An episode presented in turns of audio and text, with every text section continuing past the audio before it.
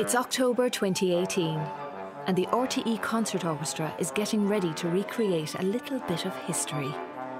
A piece of music not heard in over a century is being brought back to life. I knew uh, very little, so it's, it's really been a pleasure to find out more. It's really interesting person, life story, and uh, music. This morning, in the RTE studios, the 40 piece RTE Concert Orchestra technicians and arrangers are getting ready. The composer is an Irishman you've probably never heard of. What Gilmore did in his time was absolutely amazing. I mean, he was a superstar in his day. Eight or nine years after coming to the United States, his band was leading in the inauguration parade for a United States president. Patrick Sarsfield Gilmore brought music to millions of Americans in the years before radio, the movies, or even recorded music. He popularised classical and opera. His band played at US presidential inaugurations, and he featured on the front pages of every newspaper. But today, most people don't know who he is. How was this guy forgotten? That's the big question. P.S. Gilmore is the man who wrote When Johnny Comes Marching Home, and if you listen very carefully, you'll hear these other Irish superstars paying him a little tribute in Los Angeles in 2015.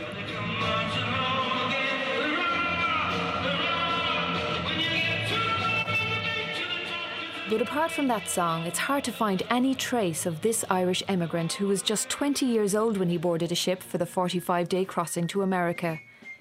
P.S. Gilmore was just one of over a million Irish arriving in the US to escape the famine in Ireland, but he was the only one to become a superstar.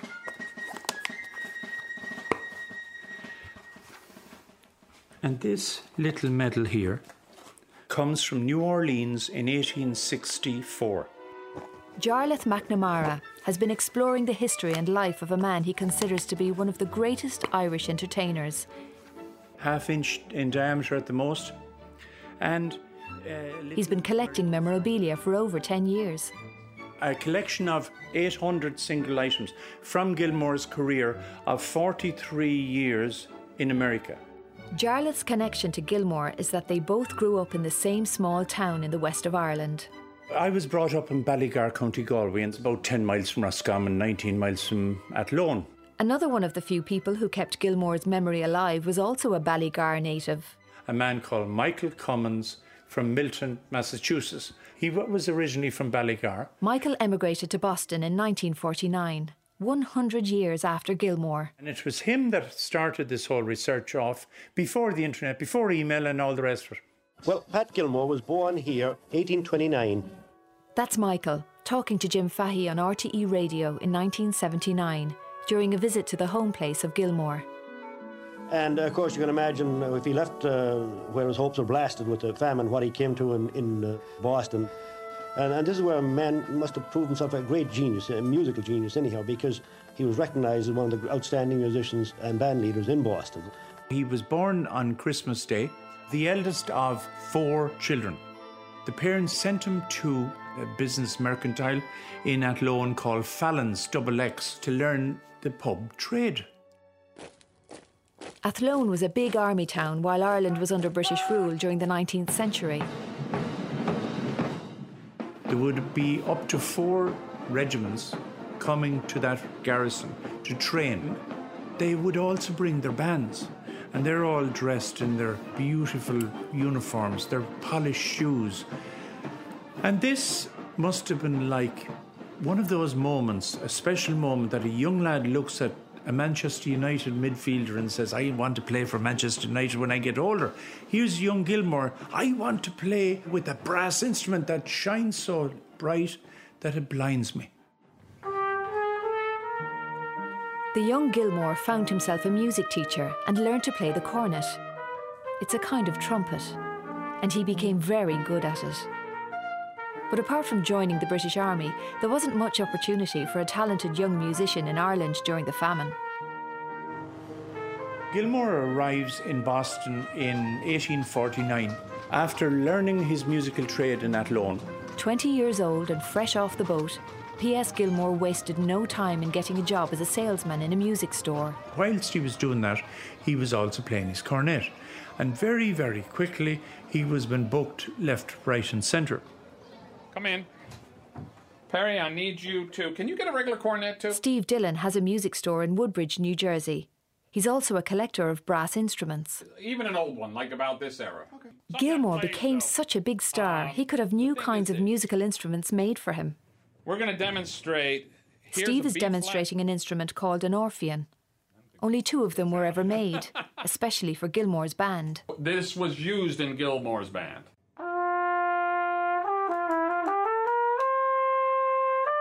There are traces of Gilmore right here, engraved on these musical instruments. It's inscribed P.S. Gilmore, Orpheon E flat soprano. It's the only one ever made. It almost looks like a saxophone. It sounds like a cornet. It is a cornet. It's just wound around a little different. And what was he looking for? Novelty. He started in the brass band style. When he came over, he settled in Boston and he was doing business as brass band. He was a cornetist. In his early 20s, Gilmore was living in a cultural melting pot.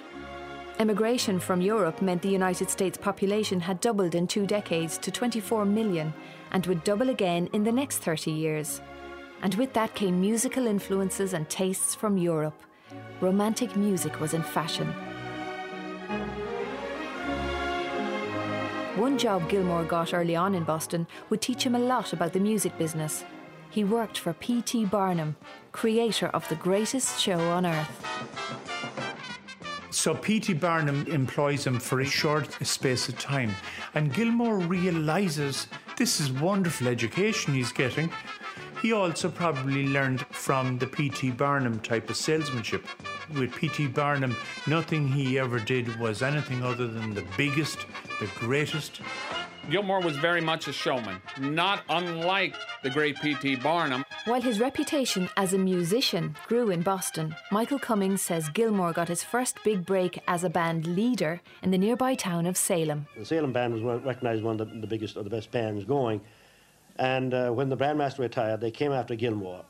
At that time, they didn't seem to have any problem with conflict of interest because the contract read a thousand a year and all he could make on the side. And uh, I, I'm sure he made plenty on the side. Having escaped the famine in Ireland, P.S. Gilmore was now on his way to becoming a star in the US. In the early 1850s, he wrote his first big hit, a very personal song full of emotion, and it hasn't been heard in over a hundred years. So we've asked musician Jan O'Brien to bring it back to life. Good news from home, good news for me, has come across the deep blue sea. From friends that I have left in tears, from friends that I've not seen for years. First one which just really established him was his Good News from Home. His Good News from Home was actually dedicated to his mother. And that went on to become a hit, and not alone but twice. Hit in 1852, and it became a hit again after he died. Good news good news for me, has come across the deep blue sea. From friends that I have left in tears, from friends that I've not seen for years. And the good news from home says that his mother is going to come to America along with his sister Annie and his brothers Henry and John. By the end of the 1850s, Gilmore, his band, and his family were living the immigrant dream. He'd recently married Ellen O'Neill. He opened his own music store in Boston. Gilmore and Company's celebrated band instruments, extensively used in the Army and Navy. Prices reduced from May 1st. Circulars sent free by mail. Gilmore and Company, 18 and 19 Harbor Place, Boston, Massachusetts. As well as running his 55 strong band, playing sold out concerts across the Northeast, before the age of 30, he was also making money in music publishing and promoting concerts. If Gilmore was around today, he'd probably have his own aftershave or clothing brand. This is one of the most remarkable Irishmen of the last several hundred years. Most of Gilmore's story is in America.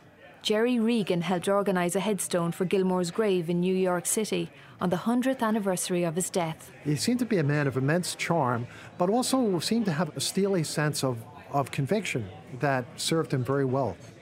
John Ridge and Frank Nocton are from the New York Irish History Roundtable, a group dedicated to the American Irish story. Everybody uh, from the Irish community knew that he was Irish. Uh, Gilmore was often seen uh, present at Irish uh, societies. One of the advantages that uh, Gilmore had was that he was speaking to people, in a sense, in a universal language. You know, music is understood by everybody. He was bringing people of various backgrounds together, and he was creating a universal form of entertainment and, and relief from the everyday drudgery that a lot of people experienced. Of course, uh, brass bands were necessary because there was no amplification. Any public gathering had brass bands. That was the rock music of the day. Michael Cummings says what set P.S. Gilmore apart was the way he changed the brass band into an orchestra by adding woodwind instruments. In those days, there was just a regular brass band, a marching unit, and the symphony orchestra. Little or nothing in between. When he took the marching band, he cut down the brasses, introduced more woodwinds and reeds, and brought up a balanced band. And the band that we that Gilmore left in 1892 is very little different than the modern concert band you have today. Really, it was an orchestra. It was as great an orchestra as any modern orchestra would be today, whether we're talking about the RT Symphony or the Andre Rieu. It was very much an orchestra with the ability to play dynamics in music forte, uh, loud, or pianissimo, soft. He put forth classical music, good music to the public, so the public w- would hear Verdi, would hear some of the opera classics, would hear some of some of those tunes that lent themselves to the concert band.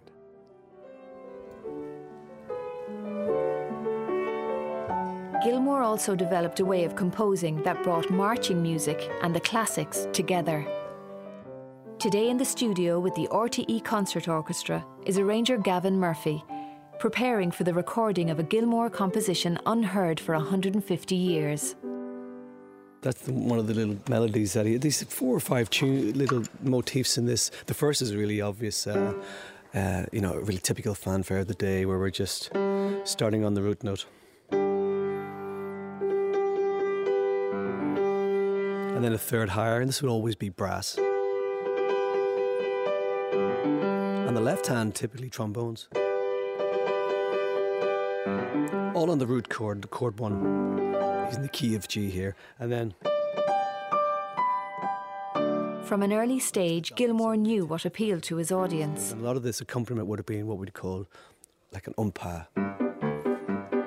And that would typically be the tuba playing that bass line. And this this right hand Music like this would come later in Gilmore's life, but in the early 1860s, his most famous song happened because of the American Civil War.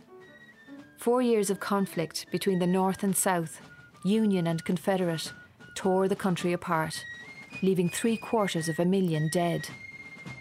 Gilmore went uh, himself uh, with his band went into uh, battle.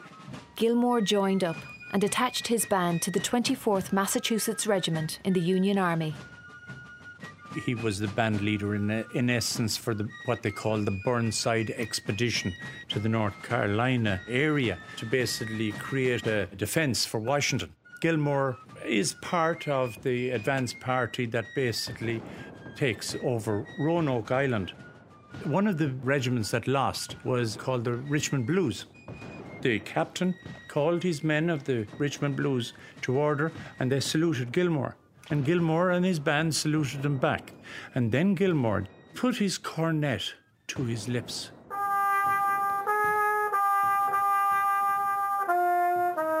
And played, specially for those men, Take Me Back to Old Virginia. It, it speaks volumes about his own character. Many years later, he was uh, sitting down having a brandy, and he was asked what was his most memorable occasion in the Civil War. He said it was when I played the Virginia song um, to the Richmond Blues soldiers because they were fighting for what they believed in. We were fighting for what we believed in, and you have to respect the other. Almost 200,000 Irish fought in the Civil War, including Gilmore and his two brothers. Jerry Regan says it was a crucial time for Irish emigrants. For the Irish, it represented an opportunity to demonstrate their bona fides as, as, as, and become true and loyal Americans. I think the Irish convinced all Americans that the Irish were the real deal. These are true and loyal patriots whose, whose devotion to America can no longer be reasonably questioned. And I, I think it's clear that Gilmore represented the, a large part of that, that cultural shift in the mindset of, of Americans. The Civil War inspired Gilmore to write a song for his sister. Annie marries a fellow called Johnny O'Rourke. He fought with one of the Wisconsin infantry. He is the man uh, who inspired the song. Because Annie is supposed to have said to her, her brother Patrick, I hope Johnny comes home again. When Johnny comes marching home again, hoorah, hoorah, we'll give him a hearty welcome then, hoorah, hoorah. The origins of the song have been disputed. Some people say that he took it from another song. And while Gilmore did write the lyrics, he explained in a newspaper interview where the melody had come from. It was a musical waif which I happened to hear someone humming in the early days of the rebellion, and taking a fancy to it, wrote it down, dressed it up, and rhymed it into usefulness for a special purpose suited to the times. Many people say it's the greatest anti war song ever written. Most famous composition, well known, the Johnny Comes Marching Home, is now today recognized as the world's greatest musical plea for peace. Uh, he did undoubtedly write, there's no question about that. Johnny Comes Marching Home is a very unusual song. It doesn't mention a war at all, yet it's a war song. It doesn't mention victor or vanquished. It mentions nothing other than the fact that we're all going to be delighted when our boys come marching home. Back in Boston after the war, Gilmore's star was on the rise. His band was growing more popular and he was making big plans. Uh, after the war, he started to put together bands of the brass and woodwind style. That's Steve Dillon. He really refined the concert band to what we have today. He had two huge events, particularly the National Peace Jubilee and the World Peace Jubilee. Uh, these were events that would make Band Aid and Live Aid look like karaoke festivals. The National Peace Jubilee was an effort to bring North and South together to play music for five days in Boston in a custom built stadium. He started out from nothing. He drew plans up and then hired an architect to go over and so on. And even from that beginning, he drew, went all the way in developing those plans. It seated 50,000 people. It was 500 feet long, 300 feet wide, and 120 feet high. There was a thousand musicians playing with 10,129 of a choir.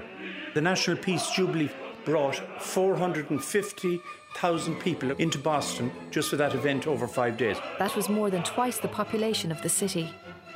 The Peace Jubilee had the world's biggest bass drum, the world's biggest pipe organ, the world's biggest choir. And he understood that this draws people. Barnum did the same thing with Jumbo the Elephant. But Barnum was a different type of showman. Gilmore was a musical showman, and he understood that, that people want to be entertained.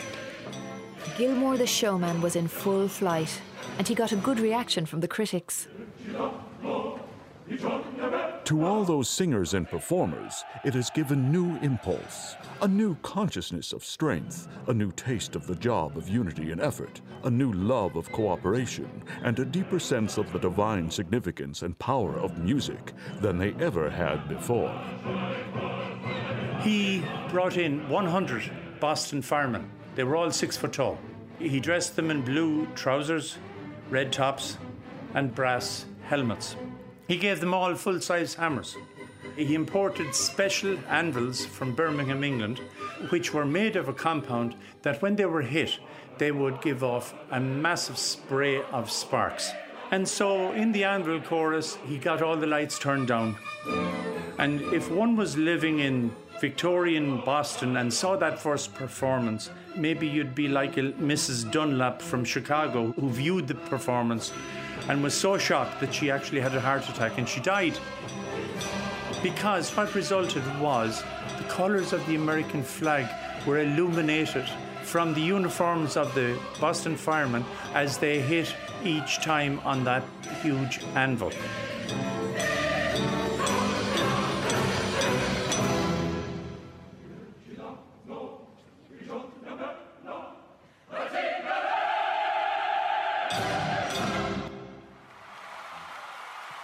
Would exaggerate his percussion by having 50 full size artillery cannons outside the door.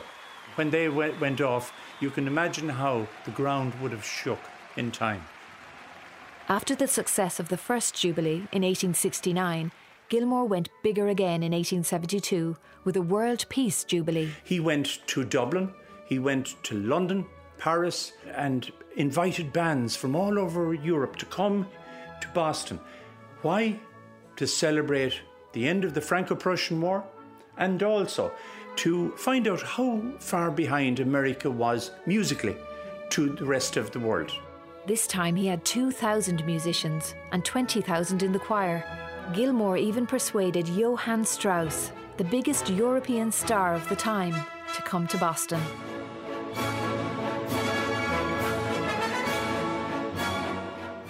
They were the biggest musical events by far anywhere in the world up to Live Aid or Band Aid.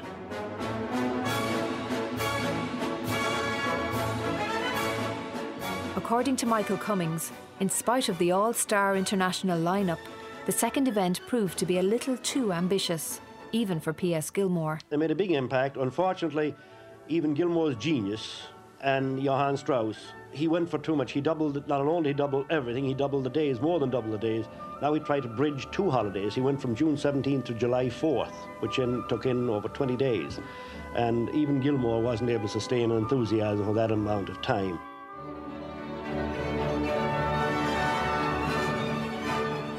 These two huge events in 1869 and 1872 made Gilmore the biggest entertainment star in the US. It was around this time that Gilmore wrote a piece of music called President Grant's March. Gilmore had played at Ulysses S. Grant's inauguration, and Grant had come to the National Peace Jubilee while he was working to unify the United States during the Great Reconstruction after the Civil War. In the RTE studios in 2018, conductor Gavin Maloney is rehearsing the concert orchestra to play the piece of music, not heard in over a century. That's great. Thank you very much. I just want to request that we really play a little bit more in the melody, a little bit more militaristic. Um, Gilmore had this band. It was one of his first bands in Boston. And at the time of the Civil War, the whole band joined the Union side in the army and went and fought. And their general was um, Ulysses S. Grant, who became the president. Yeah, so there's a B against a C sharp and an E. It's, it's everywhere. Yeah, yeah.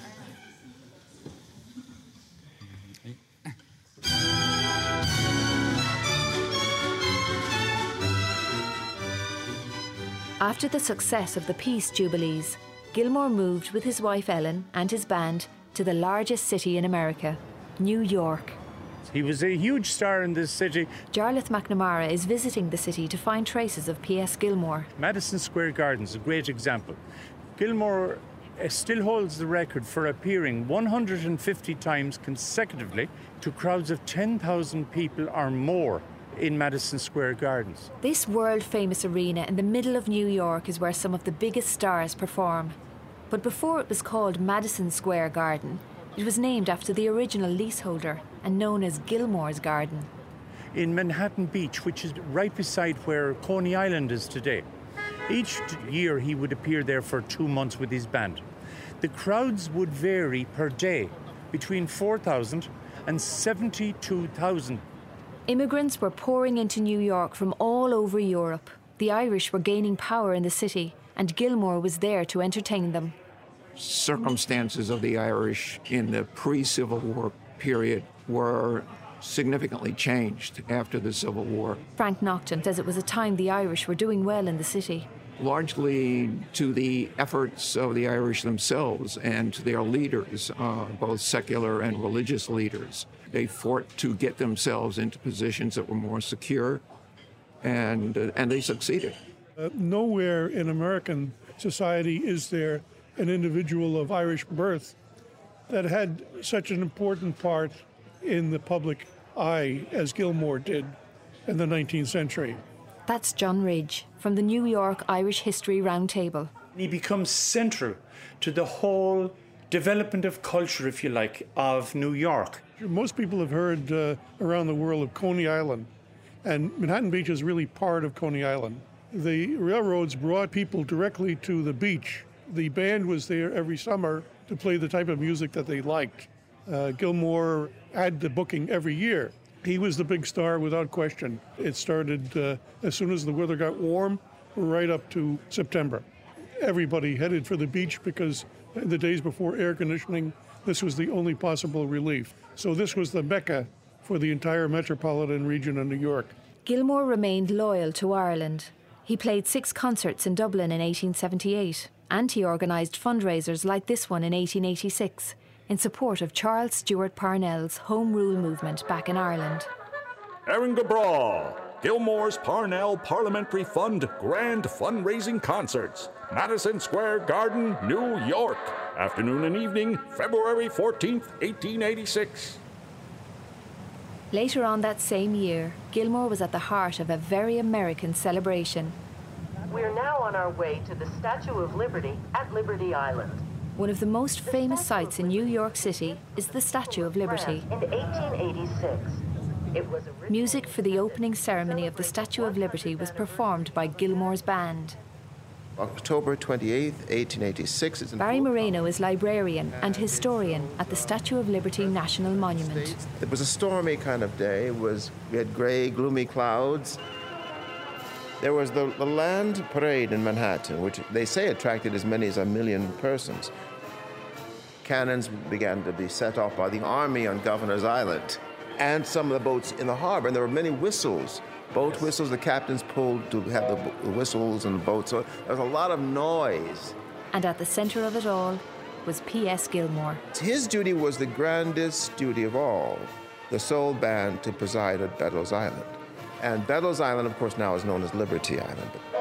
So he had the best men for the occasion. He realized that this was a major event because nothing like this had ever occurred in any American city up to this point ever.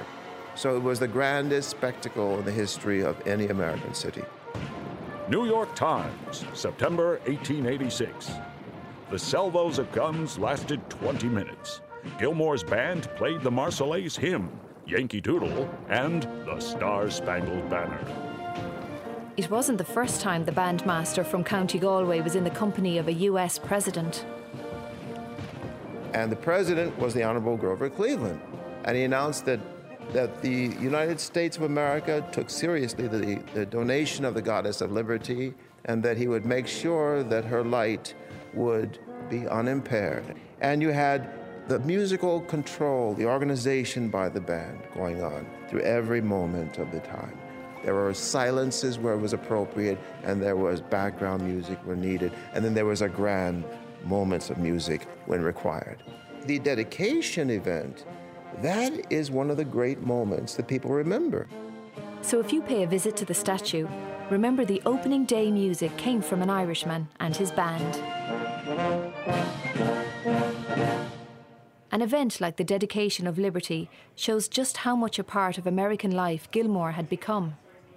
He was both uh, an American figure and an Irish figure.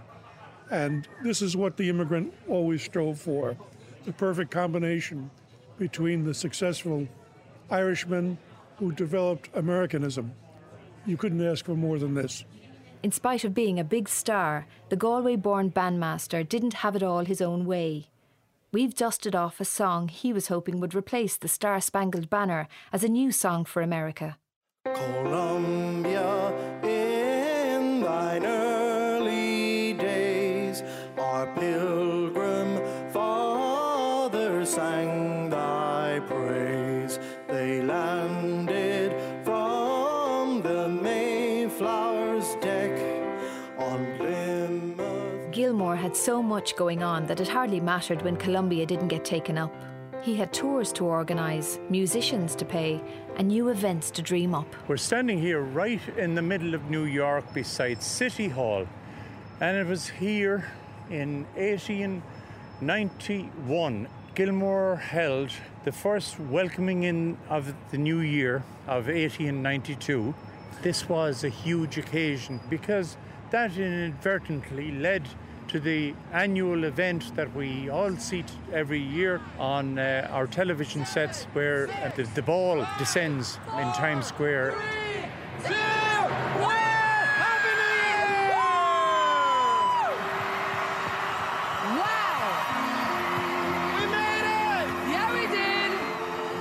Time, he developed the concept of touring and, and, and going across the country and bringing good music to the public before anybody else was doing it. Could you imagine the sensations that these people felt? You, you're living out in, in a, a small town in, the middle of the country, and they say, Well, Gilmore's band's coming to town. Well, let's buy a ticket. We're going to hear music. Gilmore worked relentlessly. He lived hard on the road, with up to a hundred musicians in tow. When he came to town, it was a big deal. The Globe Republican, Dodge City, Kansas. McCarthy's Opera House, Monday, November 25th. 10 steel anvils and six patent breech loading electric firing cannon will be used. And the Great Gilmore Band in New York, conducted by P.S. Gilmore in person, will be heard in all its excellence. When the Transcontinental Railroad joined the country together in 1869, he was fully coast to coast, playing gig after gig. Um, every spring, he would do a tour uh, on the East Coast right to the Mississippi. In the autumn, after playing in Manhattan Beach, he would then go and play for two months in St. Louis, Missouri.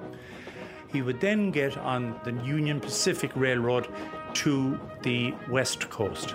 And this went through Denver and, and various cities over to the uh, eventually ending up in San Francisco. In the end, the lifestyle took its toll. The Galway man, who was the most popular entertainer in America, became seriously ill. St. Louis, September 24th, 1892. Patrick Sarsfield Gilmore, the celebrated bandmaster, died suddenly at 7:15 this evening at the Lindell Hotel after an illness of one day. For a week, it had been evident to those most intimate with Mr. Gilmore that he was far from well. To all inquirers, he replied that he was simply overworked and would soon be all right. Heart disease was the cause of death. He was just 63. When he died, the news spread throughout the world, obviously across America. It was a huge thing. It was bigger than the presidency at the time. Huge crowds gathered on the night his body returned by train to New York. It was eight o'clock before the train rolled into the depot. Long before that hour, crowds of mourning friends and comrades had gathered, and with slow step, the funeral cortege moved. On the casket was a floral piece, a harp with a broken string. It was one of the biggest funerals ever seen in the city. There was an estimated half a million people at his actual funeral. In the procession that escorted the body from the house was a band of over 100 pieces made up from members of the Musicians Union. The route was thronged with people gathered to pay the only tribute in their power to the beloved musician. An estimated 8,000 women were wailing outside the door for their hero, Gilmore. So, why did Ireland's first superstar fall into obscurity on both sides of the Atlantic? Because he died in 92, and that's when the recording era was just starting getting going.